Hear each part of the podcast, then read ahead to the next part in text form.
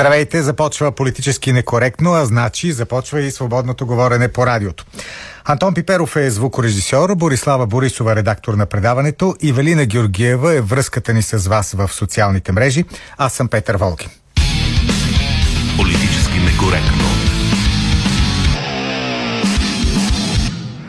150 години се навършват утре от гибелта на апостола на свободата Васил Левски. И за това ми се иска днес, покрай актуалните събития, които неизбежно ще обсъждаме, да поговорим и за Левски, да поговорим за героизма, да говорим също така и за предателството. Политически некоректно. Предателството не е просто някакъв индивидуален акт. Не е само постъпка на някого, който в името на пари и или облаги решава да извърши подобна мерска постъпка. Предателството може да има много по-страшни измерения. Ето защо не е най-важното нещо кой конкретно е предал Васил Левски. Дали Поп Кръстю, дали някой друг. Много по-страшно е, че този акт на предателство представлява зачеркване на всичко, за което Левски се е борил – с действията си хората, които са го предали или изоставили. Всъщност казват следното. Ние не искаме да сме свободни. Искаме да си живуркаме както до сега. Спокойничко, кротичко, без да влизаме в конфликти с чуждите господари. Политически некоректно. Ние сме възпитани в преклонение пред героите. В училище учим за тяхната смелост и жертвоготовност. И рядко се замисляме, че великите ни личности, като Васил Левски, винаги са били мълцина. Мнозинството се е състояло от хора, които са предпочитали да си крутуват. Техният идеал е описан най-добре от Христо Ботев в началото на политическа зима. Цитирам.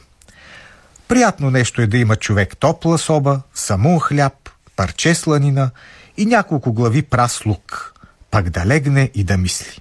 Или да спи и да сънува. Край на цитата. Обаче изведнъж се явяват хора като Левски, които настояват да изтръгнат сънародниците си от верноподаническия сън.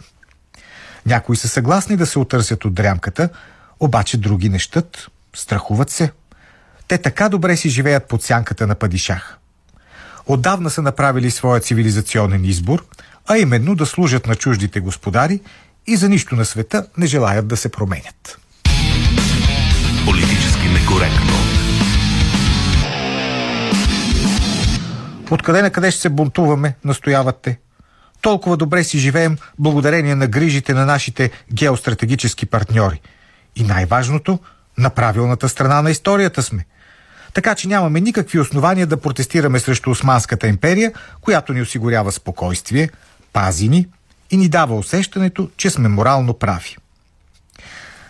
Ако мога да използвам днешни термини, а мисля, че мога, защото това тук сега, което ви го говоря с и мои лични разсъждения, не е задълбочен исторически труд. Васил Левски и неговите съратници всъщност са политически некоректни герои, които взривяват вътрешно-политическото, а и външно-политическото статукво. Политически некоректно.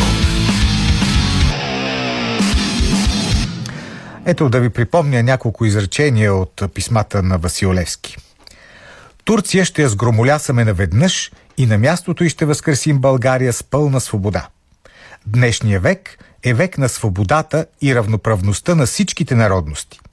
Днес всякой притеснен и потъпкан, всякой, комуто робските синджири тежат на врата, напънал е всичките си сили и търси случай да отърси от себе си, по какъвто и начин да е било, робското тегло. Иска свободно да живее и да се наслаждава с природата Божия – иска да бъде човек. Лудите глави се слушват в думите на Левски и тръгват да правят революция. Изправят се срещу империята. Но има и други, за които подобно поведение е кощунствено и не може да бъде търпяно. Политически некоректно. Почитателите на тогавашната политическа коректност не искат да имат неприятности в никакъв случай не желаят да страдат под тежестта на свободата. Не искат да решават сами. Предпочитат през определени периоди от време да идва някой османски чиновник и да им казва какво да правят, да им съобщава кои са добрите и кои са лошите, да им спуска правилата и да дава указания.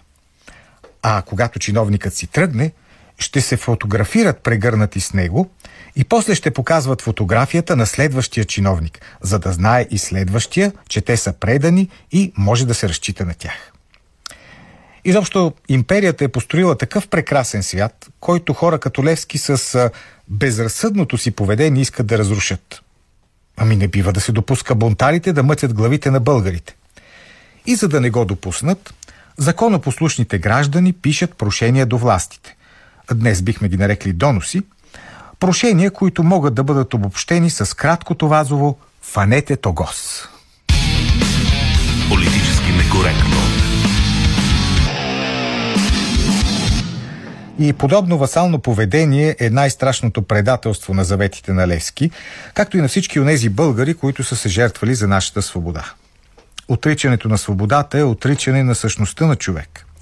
Без свобода човекът не е човек, той е обикновен предмет, с когото чиновниците на империята, била тя османска или каквато и да било друга, правят каквото си искат. Васил Левски, неговите сподвижници искат да сложат край на това робско съществуване, борят се за свобода. И тази борба не престава, продължава, въпреки страха и предателствата. Политически некоректно. Ще говорим за героизма, разбира се, ще говорим и за предателствата, защото тези две неща са свързани едно с друго, както тогава, преди 150 години, така и в днешния ден. А, разбира се, ще говорим и за актуалностите. Ето, например, вчера а, имаше тази новина, че България няма да става член на еврозоната от 1 януари 2024 година и с това е свързана и днешната ни анкета. В социалните мрежи, в Фейсбук, в Twitter, в Instagram и в Telegram ви питаме. Съжалявате ли, че няма да ставаме сега членове на еврозоната? Отговор А. Да, съжаляваме. Отговор Б. Не, не съжаляваме. Политически некоректно. Гост в днешното издание на Политически некоректно е Кристиян Шкварек, историк и политически анализатор. Добре дошъл в нашото студио. Здравейте. Така, нека да започнем действително с 150 годишната от гибелта на Васил Левски. Разбира се, всички и политици, и не само политици, се прекланят пред неговия подвиг. Обаче, какво днес има в това, за което Левски се е борил? Ти си историк, ти анализираш и политическите процеси сега, така че имаш поглед и към онова време и към днешното време. Какво не се постигнато? Какво не имаме да, от това, за което, от това, за което той е искал да стане? Ами, това значи да влезем в един разговор на, на разсейване на най-голямата, най-така песимистичните възможни настроения, защото, нали, естествено е в момента по-скоро да говорим какво няма, какво не е постигнато. Ако кажем какво е постигнато, много хора може би ще ни се сърдат, но а, нека, нека вземе така по-позитивната, по-позитивната страна. Кажем, че в България в момента, да речем, има нещо, което много народи нямат, има държава. Mm-hmm. Колкото и да говорим, че тази държава не е държава като на място, не е това, което искаме да бъде, не е суверенна и така нататък. На първо място ние имаме държава. Значи кюрдите, ако ни чуят как говориме за България и че нямаме държава, много ще ни, се, ще, ще ни спсуват, защото ще си кажат, вие знаете ли какво е наистина да нямаш държава, или наистина да си, или палестинците, или някой друг, дали наистина да си разкъсам между там не знам колко а, други държави, да те мачкат, да те репресират и така нататък. Ние понякога забравяме хубавите неща, които имаме. Държавата е едно от тях. Това, че имаме собствен език, това, че имаме институции, които говорят нашия език, това, че имаме а, образование, което преподава нашата история. Не знаете ли какво има на българите в Македония, на които трябва да им преподават ненормални неща. Нали? Това, че техните а, баба и дядо са били фашисти и че са мои македоници и така нататък. Ние, нашите деца в момента учат нашата история в нашата земя, в нашата територия, говорят нашия език. Тези неща трябва да ги повтаряме, защото ако не ги повтаряме, колкото и да е неприятно на българин, който обича само да се оплаква да му го казваш, в един момент забравяме какво е важно да се борим, да го има. В един момент просто си, изпадаш в един такъв нихилизъм битов важно е да се бора за кремврешите и за билета в градския транспорт. Защото всичко друго го няма. Ама не, то всъщност го има. Добре, имаме тези неща. Обаче, какво нямаме? Дай да не бягаме от този да, въпрос. Хубавия разговор, по-широкия разговор. не знам дали е хубав, ама е наложителен. Е, не, за българин е много хубав. Той много обича да се, да, да, да, да се оплаква и да критикува. Аз също, защото очевидно съм повече българин, отколкото поляк, защото толкова обичам да се оплаквам, така че ще го направя. А, в България в момента липсват, а, преди всичко, липсва един елит, който да е политически елит, казвам, който да има а, условно казано, гръбнака, който имат а, някои други елити в източна Европа. Дори в малки например... държави, дори в слаби държави. А, сега, без да а, нали, хората кажат, точно ще поляк, ще каже mm-hmm. Польша, няма да каже Польша. Тогава ще каже, примерно, Унгария. А, има държави, и не само Унгария. В момента вече Италия, ето една западна държава, която сме свикнали трябва да са либерални, също от някъде изведнъж се взе, че се появи а, Мелони, консерваторите, които казаха, ми, примерно, ние ще спреме NGO-тата, които прекарваха стотици хиляди иммигранти през а, а, Средиземно море, без значение какво ни казват от, от Брюксел. Тоест, понякога в Европа се откриват ни такива моменти, ни такива проблясъци на политически елит, който има топки има, пардон, гръбнака, а, футболните топки, иска да кажа, а, да, а, да направят това, което е трудно да направиш по принцип. Трудно е да се опълчиш на големи мейнстрим а, геополитически организации, примерно, каквито са, да речем, Европейския съюз. Трудно е да се опълчиш на, а, айде ще го кажа, сега да не ни обвинат тук в едностранчост, трудно е да се опълчиш на Русия, когато си в Източна Европа, когато си, в, когато си при Балтийска държава, да речем, да речем малка, а, с 5000 армия. Обаче го правят, защото също имат елити с някакъв политически гръбнак. В България като че ли това липсва? А защо? Ти задавал ли си въпроса защо така се получава? Ето такива държави, които ти цитира, със сигурност има и други, с нашата големина, с нашите възможности, с нашите ресурси, т.е. не са някакви кой знае колко велики и надарени от природата. Там има политици, които успяват да се противопоставят на външния фактор, на стъп, големия външен фактор, когато преценят, че това отговаря на техните интереси, а при нас това и да се случва, се случва крайно рядко и ние го отбелязваме като някакво върховно и супер, супер, супер събитие. Нека да отбележа, че и там има е, всичко, което има и, и при нас. Там също има хора, които нямат политици, които нямат гръбнак. Там също има доносници. Там също има е, комсомолци, колониален, колониална администрация и така нататък. А, България пък от друга страна също има и хора, които се занимават с политика, които имат гръбнак. Въпросът е в баланса и това обществото да даде малко повече доверие на тези, които имат гръбнак и по-малко на другите, които като че в България просто аз поне забразвам, че по-рядко се случва.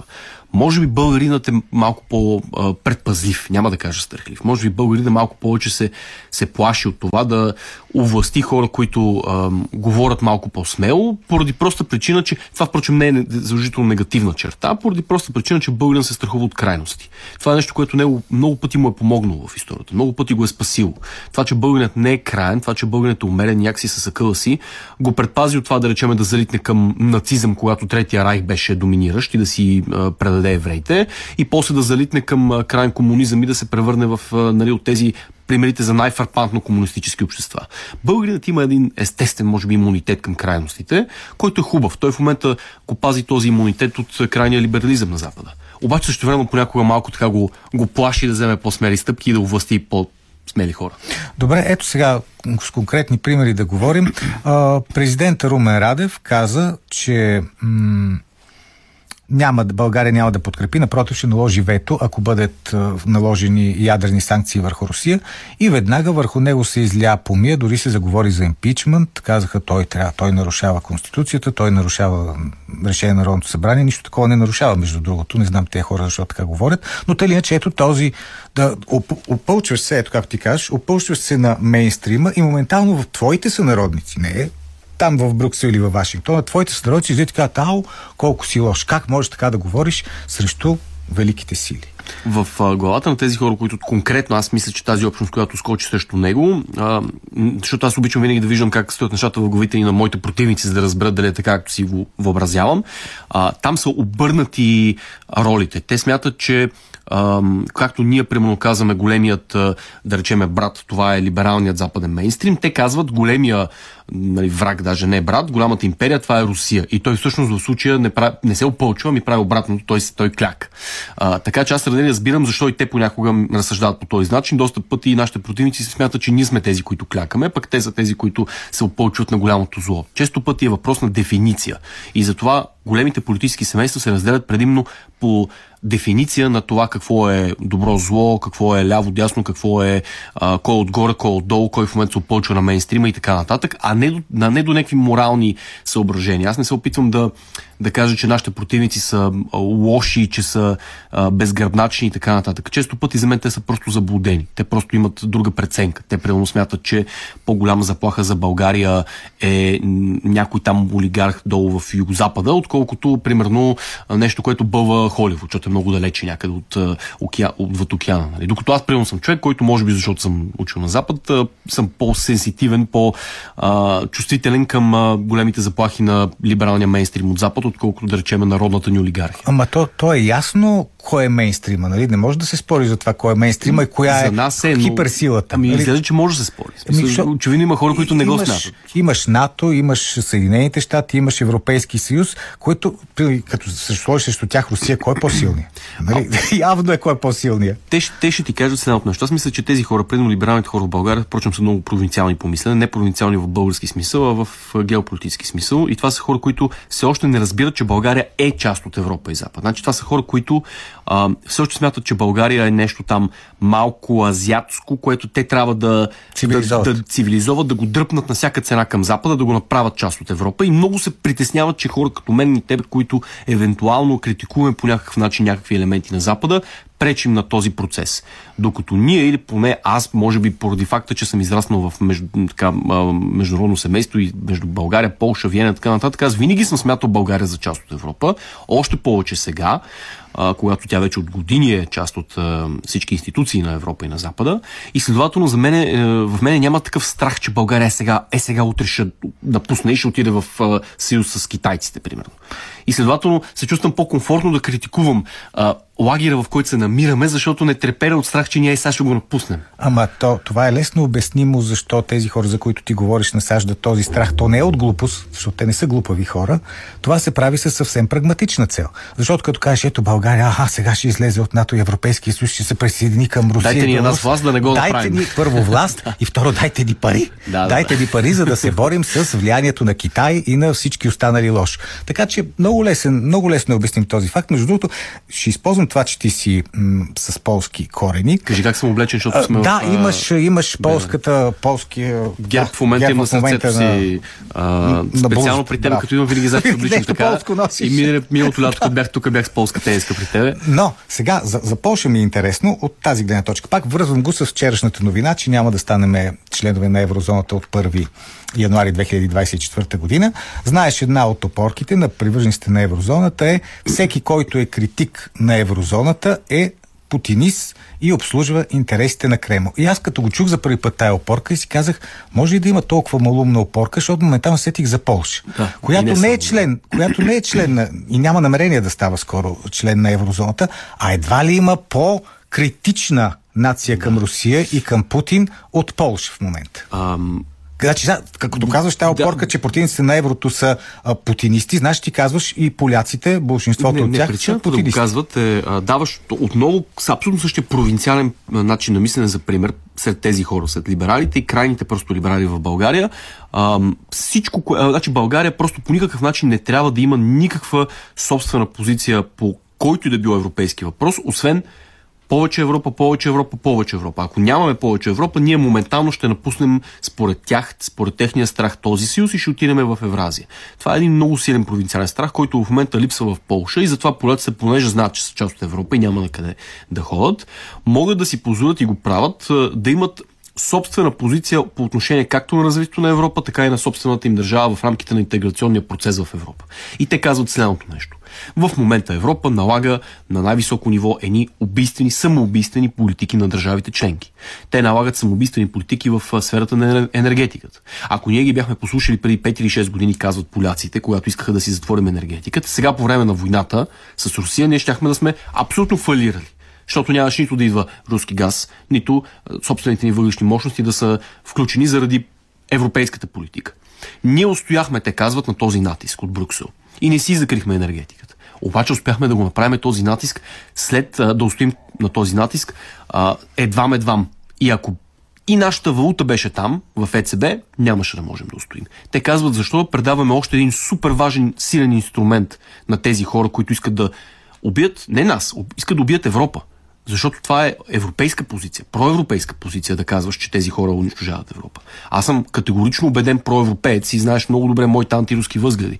И аз не мога да понасям този либерален мейстрим в Брюксел, защото смятам, че тези хора унищожават самата Европа, която аз обичам.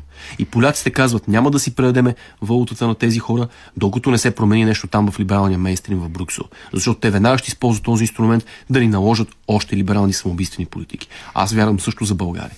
Знаеш, понеже да изпълня сега и гостуването тук на господин Обрайан, координатора по санкциите на Магницки, който каза, че те с тези санкции Магницки всъщност помагат на България да утвърди своя европейски избор. Да, буквално така каза. Тоест, те ни помагат да бъдем повече европейци, което звучи интересно. Благодарим много. Защото Съединените щати, те не са част от Европейския да. съюз, нали така? Тоест ние би е, трябвало сами да можем, са да. европейци, да, някаква колония да. европейска, но а, д- добре, това е като да санкционираме, защото ние утре не почваме да санкционираме някакви американски а, граждани и да кажем, ние така ви помагаме също да сте повече европейци. Ето от позицията на европейци може да го правим. Казвам го в рамките на шегата, разбира се, нямаме нужда от нечи санкции, за да станем повече европейци и това отново препотвърждава, отново ще се повторя за трети път това провинциално мислене. Абе, българите са европейци и България е в Европа. Айде, престанете с това провинциално мислене. България е в Европа по своята същност на това, че България е християнска държава и че България е центъра на християнското православие, което а, е, а, е един от двата центрове средновековни на най-голямата европейска цивилизация по това време, румейската, източно-римската цивилизация. България по всякакъв генерационен цивилизационен признак е част от Европа, защото Европа е центъра на е континента на християнството и България е фундаментална исторически християнска нация. Така че няма нещо, по което българите да трябва да се постоянно притесняват, че някой ще ни измъкне от Европа и че ще ни натика някъде другаде. А, България е европейска държава и може да започне като другите истински европейски народи, каквито в момента се чувстват вече емансипирано унгарците и поляците, да избира собственият си вариант за съществуване в Европа, собственият си път. Има няколко различни пъти, разберете. Не е просто е така, каквото ви кажат, и Има трябва да го приемете. За целта трябва да имаш политици като политиците в тези държави. Айде, не всички да са такива, но поне някаква част от тях да са такива. Да, просто да има и другото. Аз не казвам, че не трябва да ги има нашите противници. Да го има просто и другото. Да, да ги има и европейските консерватори в България, които да казват, има и европейски път, който обаче е консервативен. Не е само този, който ви слагат от посолство. И ето сега, понеже сме в навечерието на избори а, и редица наблюдатели изтълкуваха този списък Магницки точно като поредната част от предизборната борба в България. Мислиш ли, че той ще окаже влияние и ако окаже влияние, какво по-точно върху изборите у нас? първо ще се съгласа, че според мен е част от предизборната кампания в България. Няма как да ми някой да му убеди, че случайно просто се случва винаги този списък да се обявява преди избори. Извинявам се, обаче минаха две години от предишния. Имаше две години, в които а, на моменти нямаше избори, както казват. Те, то, те казват, но то постоянно има да. избори. Ми не, не, имаше дълги периоди, в които нямаше избори. Имаше периоди, в които имаше парламент. Всеки път изведнъж това нещо цъфва преди избори. Очевидна политическа намеса, според мен, външно в, в, в работата на България. Както аз много пъти съм а, говорил против руската намеса в чието и да било външни, вътрешни работи политически, че трябва да а, протестираме срещу това. Не мога да се изкрива душата, когато пък идва от другата страна да кажа, ами не, в случая това е добре. Нямат хубава външна намеса в а, вътрешните дела, защото по самата същност, че някой ти се меси вътрешно, това е един вид обида. Това е като аз, без да ме помолите, господин а, Волгин, да дойда у вас. И дори ако влезна у вас и изчиста, то пак е обидно. Ако вие се появите вкъщи и кажете, бе, ти какво правиш тук? Ами чиста ти, защото е мръсно у вас. Абе, кой си ти? излизи веднага от къщи. Не съм те молил да ми чистиш вкъщи. А в случая дори не каза, нали, че това е чистене. А, така че няма добра външна намеса. В случая тази е политическа, няма да има отражение според мен на изборите електорална, защото масовия българин вижда, че постоянно се месят в българските дела и в един момент започва да му описва. Даже може да има обратен ефект. Обратен ефект какъв? Тоест, кои, кои партии да биха могли а, да получат бонус? Не мисля, че бонус може да получи някаква партия. Тоест, българите няма да излезат и да кажат, че отида да гласувам за тази партия, защото вкарват нейни членове в Магницки. По-скоро мисля, че могат да започнат да инкасират а, негативи и конкретно тази голяма демократична коалиция ДБ и ПП. То е по-скоро вече просто ДБ плюс, според мен, те ще ги зададат като, като идентичност, защото на масовия българи, на тази широка периферия, впрочем, като ПП носят а, в тази коалиция, според мен ще започне да им писва. Да започне да им писва, отвън да им се месят в вътрешните дела и конкретно тази политическа формация винаги да казва, ами, а, вижте, ние сме от страната на, на добрите, ние ще изпратиме доноса, ние ще кажем кои са тези, които трябва да бъдат наказани отвън и така нататък. Българите има тази хубава черта, байганевска, балканска черта, че абе не обича не обича така, такива хора, които, които доносничат, които ходят и, и се оплакват на госпожата. А добре, а от, понеже пак сега този въпрос става най-актуален, кой все пак ще спечели, и не просто кой ще спечели изборите, защото нали, дали един ще бъде с 1% повече, другия с не е толкова важно. Повечето е кой ще успее да направи правителство. Дали според тебе ще има сега правителство или пак ще си ходим на избори през есента, когато са и местните избори? Ами, има едно голяма, голяма мечта в момента така в, в средите на демократична общност това е да се отиде на избори 2 в 1 октомври месец, поради проста причина, че те нямат никакви местни структури в страната. Ако изборите са само местни, те нямат мускула и на който да ги изнесат. Обаче, ако качат местната кампания на национална кампания и просто го превърнат в 2 в 1, ще се случи както случи с президентските избори 2 в 1, когато Продължаване промяната придобиха такъв огромен резултат, изненадващ, 10% над социологите, просто защото се оказа, че масово хората са ходили и са гласували два пъти за Радев. Веднъж на президентски Той тогава бюлетина, веднъж негови хора. Да, да, веднъж за ПП. Те искат да направят също нещо октомври месец и затова се съмнявам, имам такива съмнения, опасения, че ще се опитат да саботират всячески съставането на правителство следващия път, за да може да се отиде още веднъж на избори октомври месец, за да могат да си качат местната кампания на а, гърба на национална. Обаче пък от друга страна, ако се се случи тази коалиция, за която много се говори, хартияната, така наречената ГЕРБ, БСП, ДПС, тогава пък също ще бъде тази демократична общност в добра позиция, защото ще се форматират като опозиция срещу това нещо, което управлява. Ами добре, обаче ние в крайна сметка трябва да приемем, че тези, тези хора ще ги има. Тази общност ще има демократичната. да, ще бъдат напомпани от такава коалиция, но тази фиксация, че трябва те по някакъв начин да изчезнат, ако ти си против тях. О, не, не, в никакъв случай. ще не. ги има. Ще ги има за години напред. Хубаво, добре, нека инкасират сега някакъв позитив, но поне държавата малко да си поеме дъх.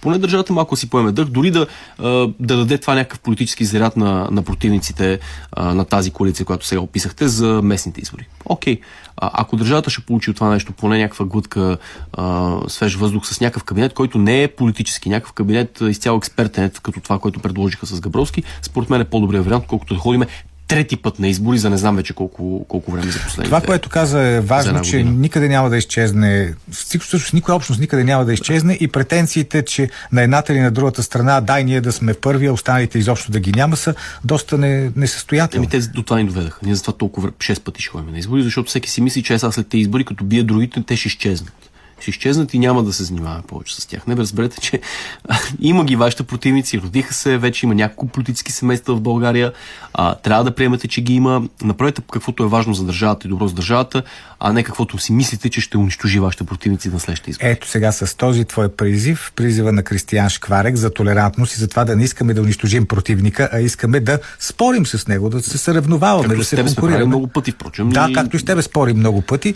но не иска, аз не искам ти да изчезнеш, защото си русофоб, примерно. Да. Де, де, си искам ти да си изповядваш твоите идеи, както и аз искам да си изповядвам моите. Така че, виж това Виж каква баналност казах току-що. Обаче те, тия баналности трябва да се. Стигнахме до там, че трябва да казваме много банални неща, да, в такава среда, в която имаш протестиращи пред входа. Да, бе, да. Защото искат някакви хора, викат, аз не искам да го чувам. Това искам само моята гледна точка да чувам. А което никой не му пречи. И може да. да си включи в момента YouTube и да си слуша каквото си поиска. Ще. Ако не иска да слуша граждани на Хикс, ще слуша граждани на Y и така нататък. Абе, и, айде, пак банално ще кажа, да бъдем толерантни. Благодаря ти за този разговор, Кристиян Шкварек. Сега малко мнение да ви прочета от а, нашите страници в социалните мрежи. Първо, размяна на реплика, реплики между двама души. Калин Константинов в последните дни се случи едно от редките отстоявания на българския суверенитет. Беше спасена националната ни валута. Да, вярно, че е в борт, но между това да е в окови и ликвидирана има огромна разлика. За съжаление, подобни проблясъци са изключително редки, а основно в българската политика се следва диктата на Вашингтон, налаган чрез брюкселските чиновници. Това се вижда ясно в налагането на цензура срещу неудобните за Запада медии и журналисти в енергийната политика, където бяха сринати множество изгодно за България проекти, само защото са свързани с в кавички Злата Русия и така нататък. И отговор на това мнение на Silvercoin BG. А, плащаме солена цена за тази свобода в кавички. Инфлацията у нас е доста по-висока от тази в еврозоната и това е върхът на айсберга. Доста инвеститори ни заобикалят, точно защото не сме в еврозоната. В резултат сме по-малко богати, отколкото можем да бъдем. Райна Дамянова, смятам въпроса дали се е сбъднало желанието на Васил Левски България да се превърне в чиста и свята република за риторичен. Въпросът е по-скоро какво да направим в ситуацията на пълна зависимост от учените още спорят дали са руснаци, дали са американци, външни сили.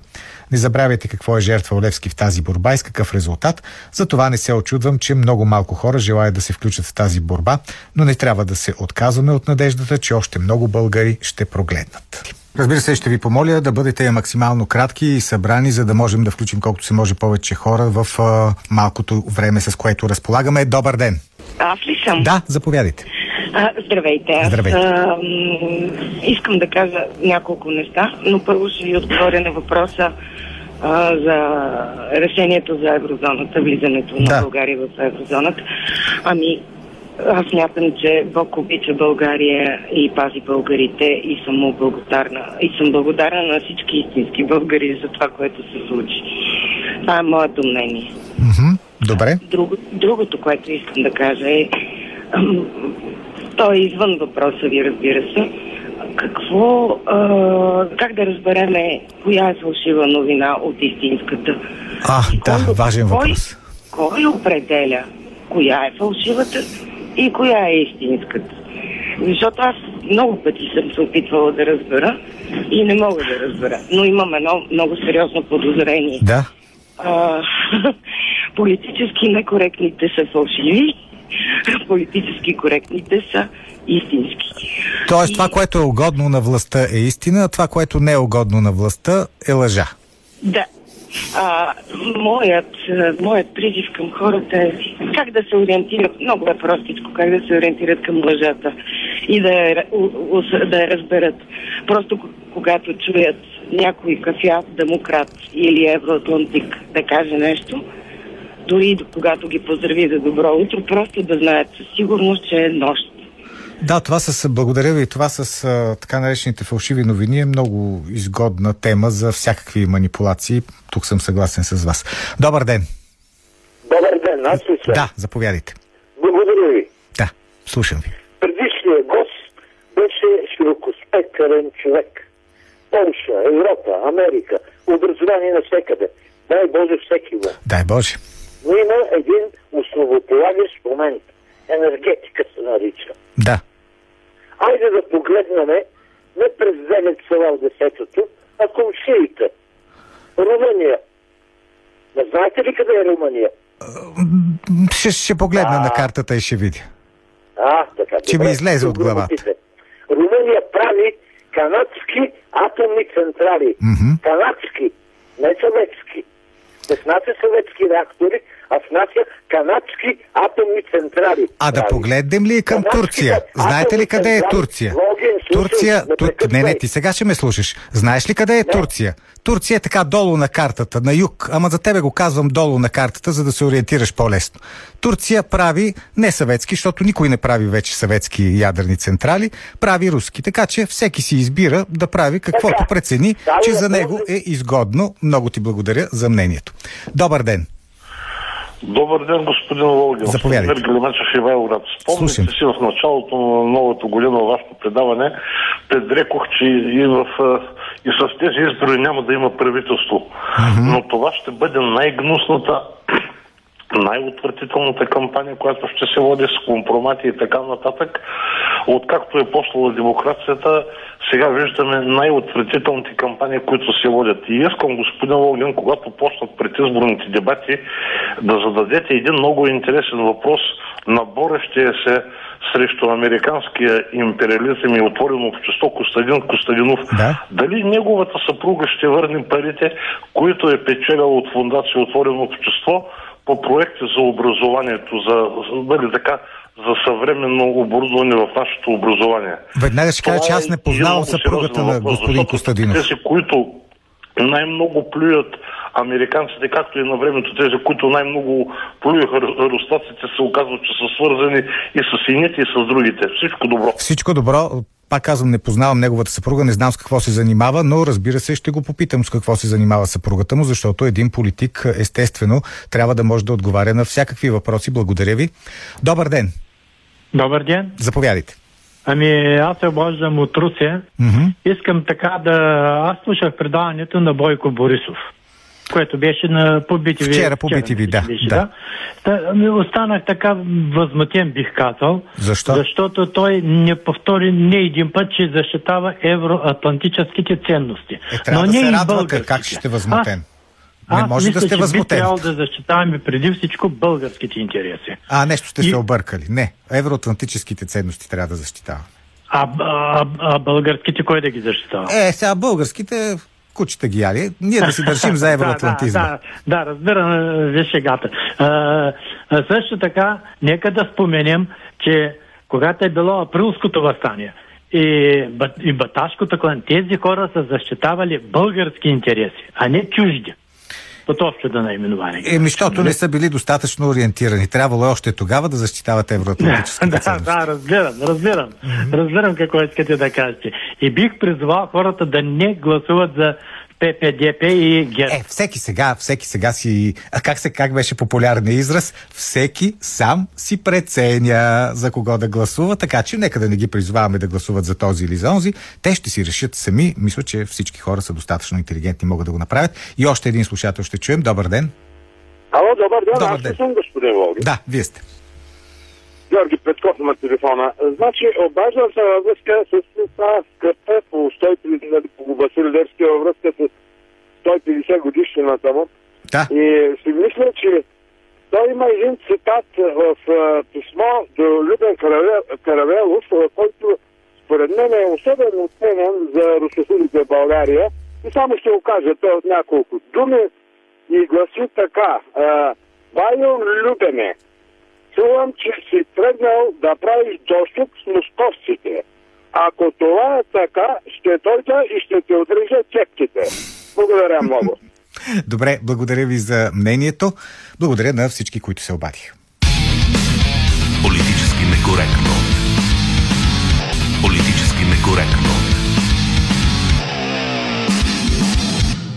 Вече цяла седмица продължават коментарите, след като излезе поредния списък Магницки. Всякакви коментари имаше, свързани с вътрешната и с международната политика на България. В следващия коментар Калина Андролова обобщава това, което се каза, а също така и прави някои интересни изводи.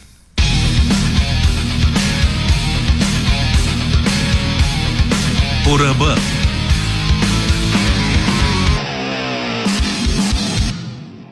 Изваждането на лица по списъка Магницки точно преди изборите е натиск за свършването на няколко задачи. Първата ясна задача е, че ГЕРБ трябва да спре да унищожава методично стъжантите от Продължаваме промяната. Магницки буквално разтвори спасителен политически чедър над Продължаваме промяната, тъй като ГЕРБ ги бяха погнали с поредица от скандали и имаше опасност момчетата от Харвард да стигнат момента на така наречената спагетизация, един термин от физиката, преди да попаднат в черната дупка на политическото необратимо. Магницки дава възможност на продължаваме промяната и демократична България мързеливо и с протекция да осъществят предизборната си кампания.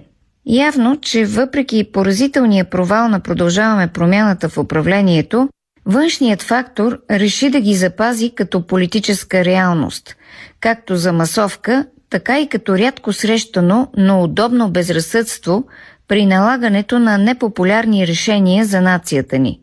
Такива решения бяха вече взети и неминуемо ни очакват още в контекста на войната в Украина. Външният фактор подсказва, че няма да остави ГЕРБ с два-три удара да затрие напълно и до без остатък тази творба на конструкторския интервенционизъм, макар че тя се оказа много недодялана и без механизъм за саморегулация. Втората задача е, че ГЕРБ, ДПС и БСП трябва да престанат да въртят демократична България на Виенско колело за съдебната реформа.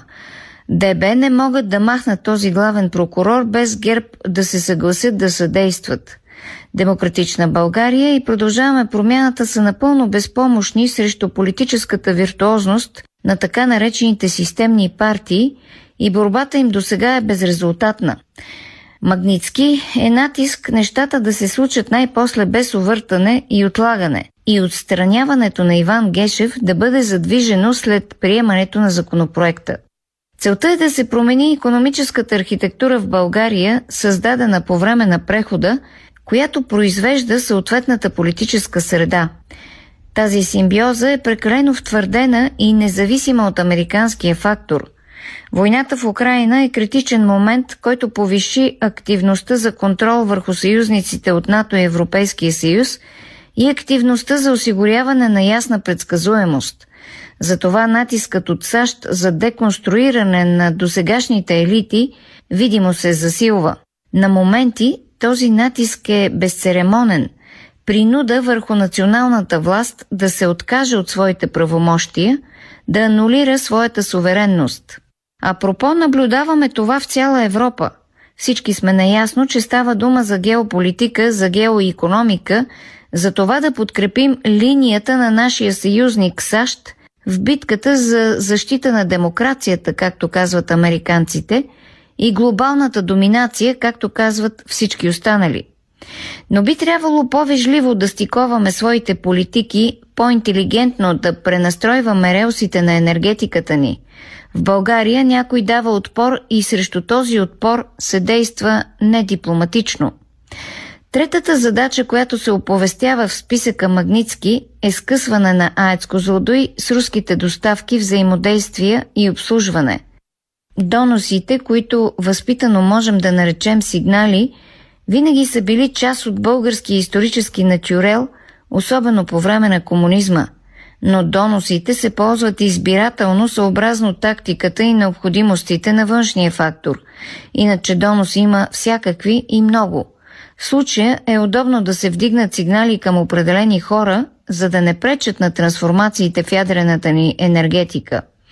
Да се даде знак и на БСП, че също е под внимание, защото БСП показва, че са лута на къде да тръгне към американските форми наляво, ала продължаваме промяната, или към сближаване на позициите с възраждане и референдум за Истанбулската конвенция.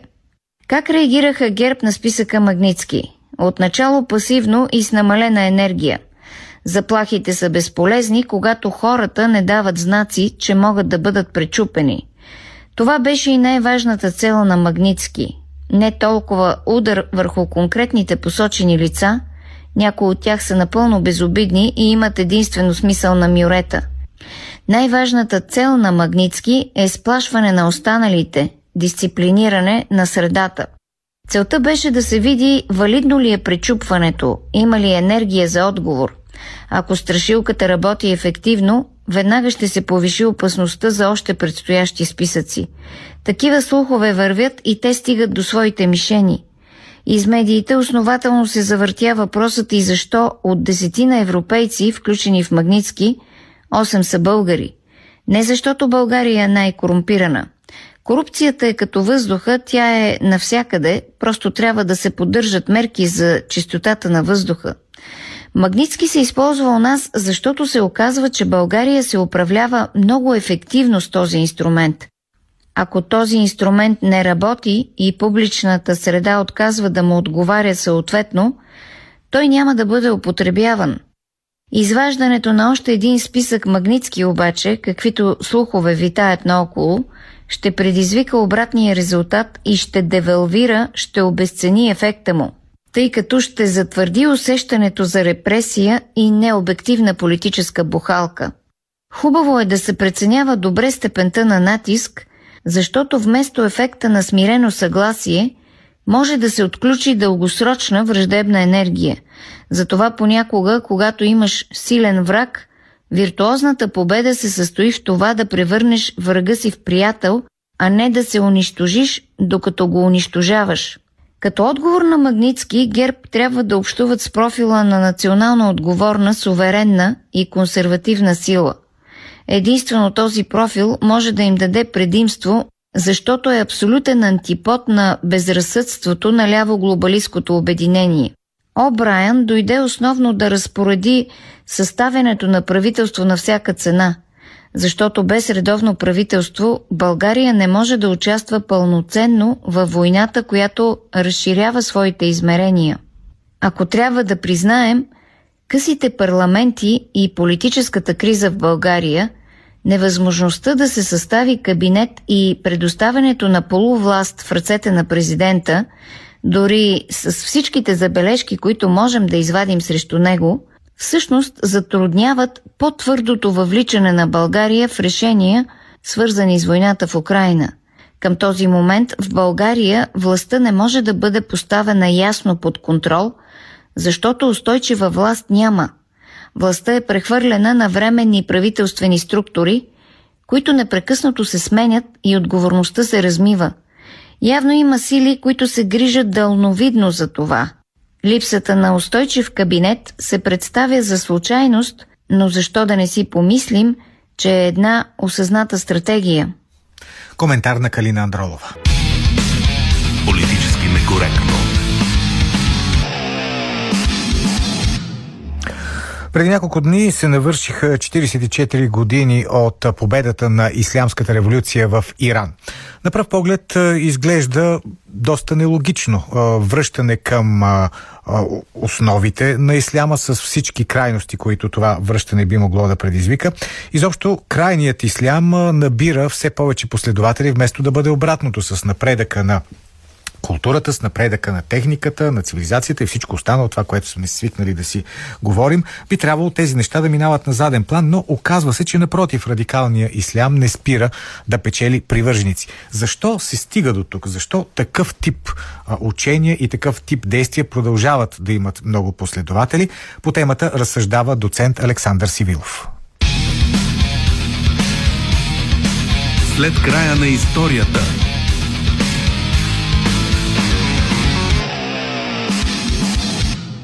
На 11 февруари 1979 г. правителството, свързано с шаха на Иран, е свалено. Назначен е нов кабинет, подвластен на Аятолах Хумейни, а страната става Ислямска република. Започва новата история на държавата, която ни води и до днес. Момент, в който на пръв поглед закостенелите религиозни догми би трябвало да са отживелица, но все повече стават правило и то не само в Близки изтоки и Северна Африка. Всички слушаме за ужасяващите присъди, които се издават в Техеран, за огромните протести и справедливите искания на хората, които са излезли на улицата. Рядко се питаме защо е такава властта в Иран. Възможно ли е повечето хора да са срещу нея, а тя да оцелява? Откъде дойдоха в една толкова напреднала и културна страна подобни хора, които предпочитат да живеят по радикално прилаганите закони на исляма, отколкото да се обърнат отворени към света? Отговорите ни дава както винаги историята. В този случай трябва да се върнем към края на Втората световна война, когато Иран е окупиран от Великобритания и СССР. Според взаимната им договорка, те трябва да напуснат държавата след конфликта, но съветското правителство създава мощно комунистическо движение и през 1946 година не бърза да се изтегли от северните територии. Лондон се обединява с Вашингтон и пред тази нововъзникнала военна заплаха от бившите съюзници, Сталин решава да отстъпи. В Иран е възстановена монархията. Постепенно държавата се сближава все повече с формиращия се западен блок. Неочаквано в края на 40-те години все по-силно започва да става движението на политика Мухамед Мусадък. През 1949 година той основава партията Национален фронт – Самия Мусадък е получил образование във Франция и Швейцария и има силни националистически възгледи. Поради това още в началото на 20-те години на 20 век, когато влиза в политиката, се противопоставя на даването на концесия на големите нефтени находища на Иран. С засилване на новото му движение, идеята за национализирането на природните ресурси започва да излиза все по-напред. След изборите през 1951 година той печели премиерския пост – Първата му стъпка е да възвърне контрола върху нефта. Естествено, това води до бързо влушаване на отношенията с Великобритания и САЩ. В начало те обявяват бойкот на иранския нефт, а после ЦРУ започва подготовка на преврат срещу Мусадък.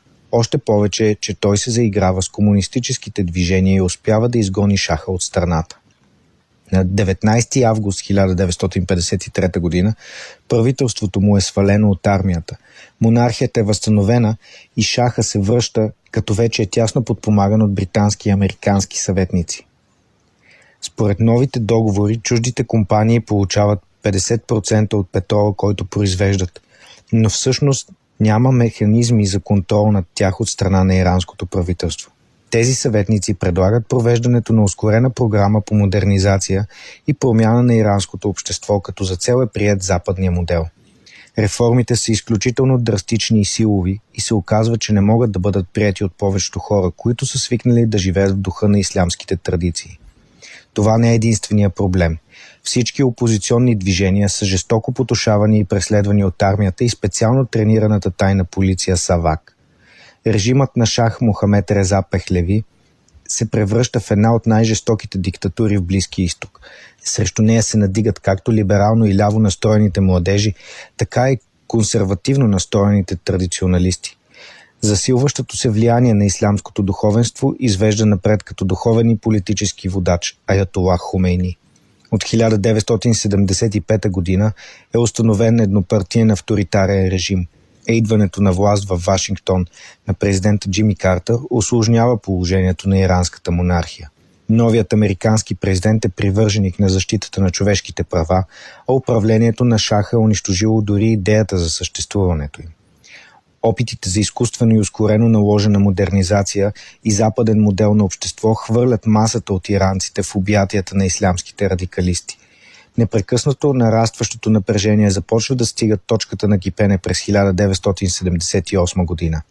Серия от протести започва с студентски вълнения в град Кум срещу статия от чернеща Айотолах Хумейни. Множеството е разпръснато от полицията с оръжеен огън. Загиват най-малко 70 души. През следващите дни недоволството прескача в град Тебрис. Постепенно и работниците се включват с масови стачки, които напълно блокират економиката. Режимът не издържа. Шахът бяга от страната през януари 1979 година и назначава за премьер Шапур Бахтияр, който е лидер на опозицията. Неговото правителство разпуска тайната полиция и освобождава политическите затворници. В този момент в Вашингтон се водят трескави преговори как да се действа. Президентският съветник Збигнев Бжежински предлага силова намеса, за да бъде спасена системата. Картер и другите хора в администрацията решават да не се намесват. По това време на преден план излиза Аятола Хумейни, като кабинета на Бахтияр му позволява да се завърне. Духовникът разчита на подкрепата на армията и на 11 февруари обявява Иран за Ислямска република. Днес ясно виждаме какви са последствията от идването на власт на радикалното духовенство. Младежи са убивани, защото не се обличат правилно или получават десетилетни присъди затвор, защото са се снимали на обществено място. Това, което не разбираме в Европа е, че много хора в Иран подкрепят подобни правила и то защото те са тези, които пазят традициите им. Радикалният шиитски ислям не позволява навлизането на чуждата западна и разлагаща култура и общество. Съществуването на този ужасяващ режим днес става възможно само благодарение на намесата на великите сили и то конкретно на Британия и САЩ. Непрекъснатият натиск, който виждаме от тогава върху Техеран, дава основание на властите да прочистват обществото от нежелани дисиденти и да радикализират поддръжнащите си срещу външния враг – Днешното световно разделение, започнато от група престарели политици, е на път да създаде още подобни архаични крайни диктатури, защото чертаенето на нови граници и строенето на стени ще доведе и до по-строг контрол върху по-слабите политически играчи. Демокрацията ще изчезва, а всякакви праисторически авторитарни правителства ще стават приемливи, стига да пеят песента на правилната пропаганда. Доцент Александър Сивилов. Политически некоректно. Велина вече е готова с резултатите от анкетата, която направихме днес в социалните мрежи. Въпросът беше дали съжалявате, че сега не влизаме в еврозоната. Знаете, от януари, 1 януари 2024 година трябваше да влезем в еврозоната. Оказва се, че няма от 1 януари 2024 да влезем и затова ви попитахме дали съжалявате за това. Повечето гласували в нашите профили в социалните мрежи не съжаляват, че се отлага приемането на еврото. 83% са гласували така във Фейсбук, 60% са гласували така в Инстаграм, 64% са гласували така в Твитър и в Телеграм 96% казват, че не съжаляват, задето България няма да влезе в еврозоната от 1 януари 2024 година. Политически некоректно. И сега следват едни много интересни разсъждения на Владислав Апостолов, посветени на литературата на книгите и на книжарниците. Лично аз страшно много обичам тази тема. Много обичам, когато се говори за литература, когато се говори за книжарница, за издателство, защото смятам, че това е изключително важно. Макар, че това, което сега ще чуете от Владислав Апостолов, не предразполага към много радостни усещания, поне е направено така, че когато аз го слушах, се смях с глас, така че много забавно, но в същото време и повдигащи доста важни и сериозни въпроси.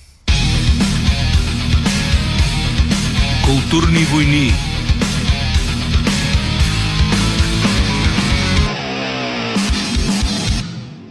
Голяма и модерна книжарница в още по-голям и не по-малко модерен западен град. Корпоративна естетика плюс плюшена политическа поза. От онази еднопартийната и едноидейната. Витрината е като агитационно табло – поредната историческа автобиография на Барак Обама съжителства с новия феноменален бестселър на Мишел Обама, който пък те цапардосва директно в фронталния кортекс.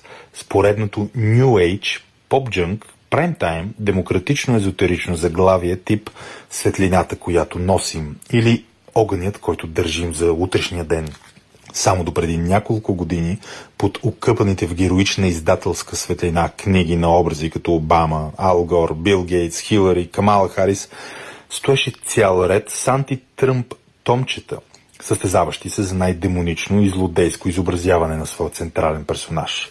Ала днес основният лош бял мъж е друг – Добрите са горе-долу същите, плюс един комик, станал политик, но вместо дозина книги против Тръмп, сега изобилието в жанра мрази този човек, се излива почти изцяло в посока на Путин. Издателското състезание за най-макабрено и демонично графично представяне на злодея си остава. Да се готви скоро Рон Десантис.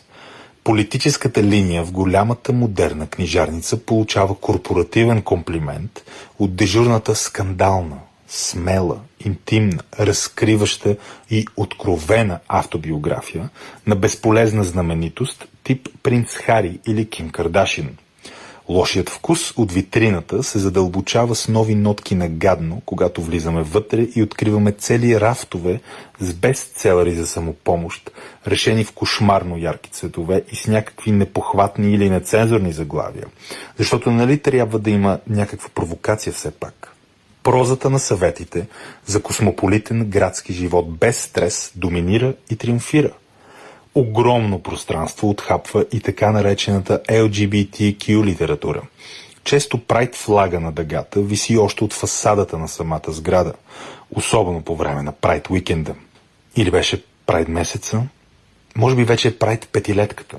А вътре, навсякъде, едни такива queer книги за небинарни, полово-флуидни трансджендър съкровища. Драк Куин бестселери за невероятно вдъхновяващите животи на космати чичета, които се правят на млади момичета, стоят странно до свирепата олд скул феминистка проза за истинската жена, която винаги заслужава повече. Но най-неприятното нововъведение в големите западни книжарници и издателски каталози е облъчването на публиката с детски книжки на LGBT тематика. Трансджендър мравки и бисексуални гасеници за най-малките читатели – приключения в шарената Прайд гора, където червената шапчица има гъсти мустаци и профил в Инстаграм, а вълкът се жени за заека вместо да го преследва. Детска секция има и за втория фамозен фетиш на корпоративната комуникация и академичните дисциплини – антирасизма. Експертът в професионалното и високо платено мразене на бели хора, Ибрахим Екс Кенди, грее с книгата си Антирасистко бебе – което е само едно от многото топ заглавия за внушаване на етническа вина от най-ранна възраст. И всички тези книги с високи цени, още по-високи оценки от критиците и много награди от никнещи като гъби фундации и асоциации. Луксозни, авторитетни, препоръчени, задължителни. Режимът кодира четенето на LGBTQ литература и автобиографии на Мишел Обама като принадлежност към елита. Това не е просто книга за бисексуална мравка хора, това е сигнал за социален статус и правилна политическа ориентация. Да, последните години на демократичен прогрес към прогресивна демокрация май не се отразиха особено здравословно на книжарниците и издателския бизнес. Духът на времето сякаш не облагороди светът на познанието, събрано в меки или твърди корици. Нещо дълбоко развалено има в големите корпоративни дейности с нейно величество книгата – най-зрелищно тези индустрии и институции са татуирани от капризите на епохата ни в големите либерални западни столици. Али в родината все по-често откриваме онзи модел на издаване, подреждане и предлагане на печатни продукти, за който става дума. Целта е витрината в Сан-Франциско да не се различава по нищо от витрината в Берлин, Загреб, София. Е, пълният потрес, а, пардон, прогрес още не е достигнал до нас. Същото усещане за нещо наредно, но по странен начин забавно, се настанява в съзнанието и при отваряне на каталозите на големите издателства или при разглеждане на списъците с бестселери в тези добре познати престижни класации на глобалните платформи за дигитална търговия. На всеки 10 заглавия с посланието с главно П се прокрадва и по нещо извън одобрената от режима рамка – Гледаш и се питаш какво се случи със света на книгите. Как в името на Гутенберг това пространство за познание се сви до поточна линия за едноизмерна, правоверна, политическа агитация и индоктринация. И какво може да направим по въпроса? Докато не е станало твърде късно. Политически некоректно. Завършва днешното ни предаване. Разбира се, утре отново политически некоректно с Силвия от 12.20. А сега, след новините, ще слушате Цвети Радева и имат ли песните спиране. А с вас се разделяме Антон Пиперов, Борислава Борисова и Велина Георгиева. Аз съм Петър Волгин.